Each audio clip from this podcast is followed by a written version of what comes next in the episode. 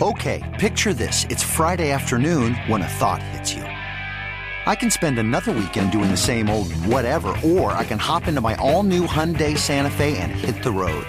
With available HTRAC, all wheel drive, and three row seating, my whole family can head deep into the wild. Conquer the weekend in the all new Hyundai Santa Fe. Visit HyundaiUSA.com or call 562 for more details. Hyundai, there's joy in every journey. Before AI can help your business predict demand, accelerate growth, inform decisions, automate tasks, reveal insights, generate content, you have to trust it.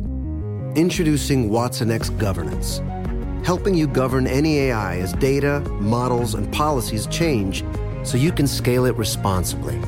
Let's create AI that begins with trust with Watson X Governance.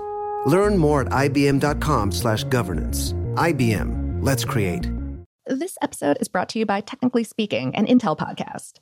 When you think about the future, what kind of technology do you envision? Whatever the future holds, artificial intelligence will undoubtedly be at the heart of it all. Join Graham Class as he hosts season two of Technically Speaking, an Intel podcast, and hears from the minds transforming healthcare, retail, entertainment, personal computing, and more with the help of AI. Tune in every other Tuesday and explore the latest technology that's changing our world today and creating a more accessible tomorrow. Listen to Technically Speaking, an Intel podcast on the iHeartRadio app, Apple Podcasts, or wherever you get your podcasts. During the summertime when the weather gets hot, I can only imagine how much time you plan to spend outside with friends and family or on your couch with that AC blasting.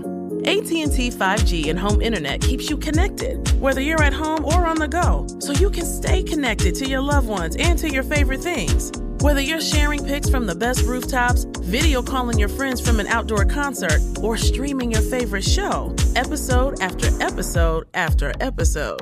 So connect at home or on the move with AT&T 5G and home internet and create memories and more all summer long. AT&T 5G requires compatible plan and device. Coverage not available everywhere. Learn more at att.com slash 5G for you. This Father's Day, the Home Depot has the perfect gift to help dad be everything he can be because your dad is more than just a dad. He's the groundskeeper of the yard, the perfecter of the patio, and the cleaner of the clippings. This Father's Day, power dad's doing with the convenience and gas like power of Milwaukee cordless outdoor tools from the Home Depot. Plus, get up to $150 off select Milwaukee tools. Find the perfect Father's Day gift at the Home Depot. How doers get more done. Shop for Father's Day now in stores or online at homedepot.com. Welcome to Brainstuff, a production of iHeartRadio. Hey, Brain Stuff, Lauren Vogelbaum here. When Mark Shelton was a boy growing up in Fort Worth, Texas, one of his more nagging concerns was that someday he might grow too big to fit into a space capsule. That was the 1960s. NASA's Mercury program had just made its first forays around Earth. The Apollo program was in its planning stages. The moon landing was still a dream and years away. It was a time, as President John F. Kennedy said in Houston in the early part of the decade, to take up, quote, the most hazardous and dangerous and greatest adventure on which man has ever embarked. That was the beginning of young Mark Shelton's infatuation with space travel and the American space program. And though he never made it into space himself, or hasn't yet anyway, Shelton has become a part of NASA and the space program in his own poignant way. America's exploration of space has been marked by soaring triumphs and crushing tragedies. The Space Shuttle program suffered its first disaster in 1986 when the orbiter Challenger exploded barely a minute after liftoff, killing all seven astronauts on board. Shelton, like many others in America, watched in horror that day. He didn't know what to do to show his support for a program that, until Challenger, had become almost an afterthought to much of the American public. For the article this episode is based on, HowStuffWorks spoke with Shelton in 2019. He said, I wanted to find a way to let them know that every flight, people care. Uh, just because there isn't media coverage didn't mean that people didn't care. Oh, we take it seriously, that they take it seriously. More than two and a half years after the Challenger program, when NASA scientists had worked countless hours to determine what went wrong with Challenger, and countless more finding ways to make sure it didn't happen again, the Space Shuttle program finally resumed. and Shelton decided on a simple gesture.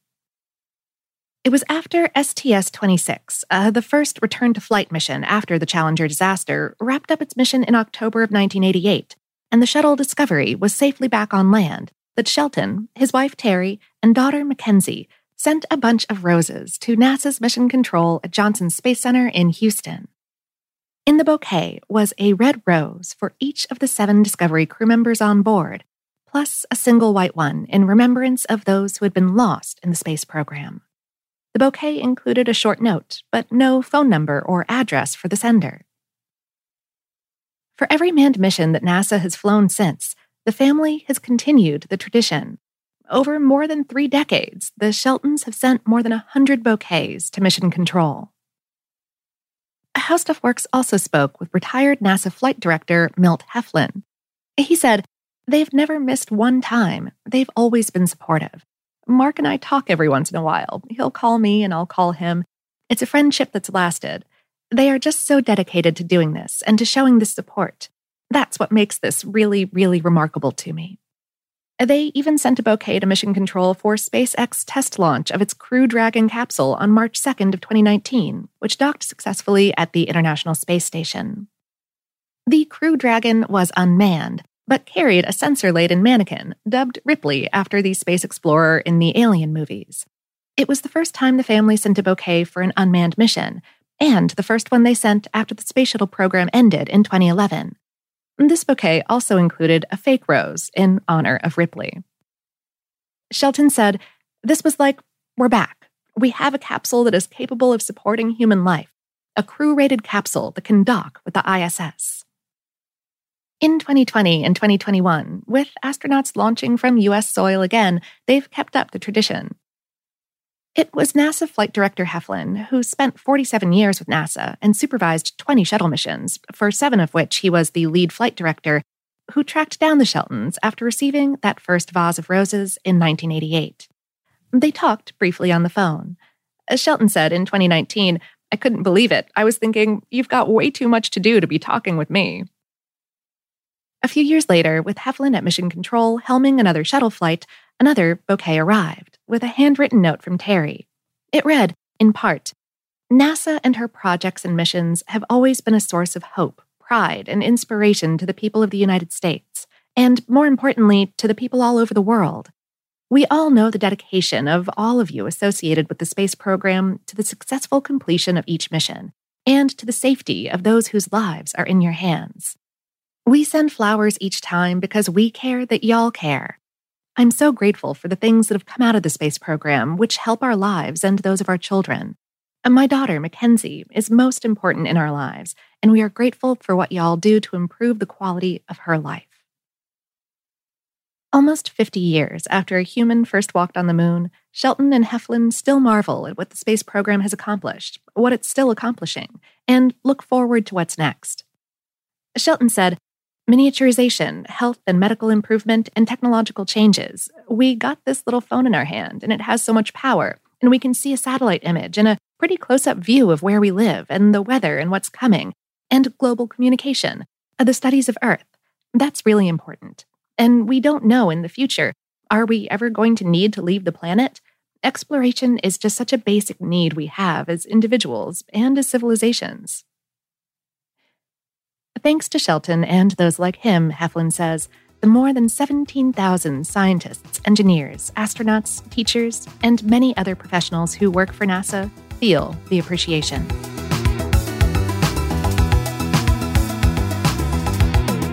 Today's episode is based on the article One Family Has Sent Flowers to NASA for More Than 30 Years on HowStuffWorks.com, written by John Donovan. Brainstuff is production of iHeartRadio in partnership with HowStuffWorks.com and is produced by Tyler Klang. For more podcasts from iHeartRadio, visit the iHeartRadio app, Apple Podcasts, or wherever you listen to your favorite shows.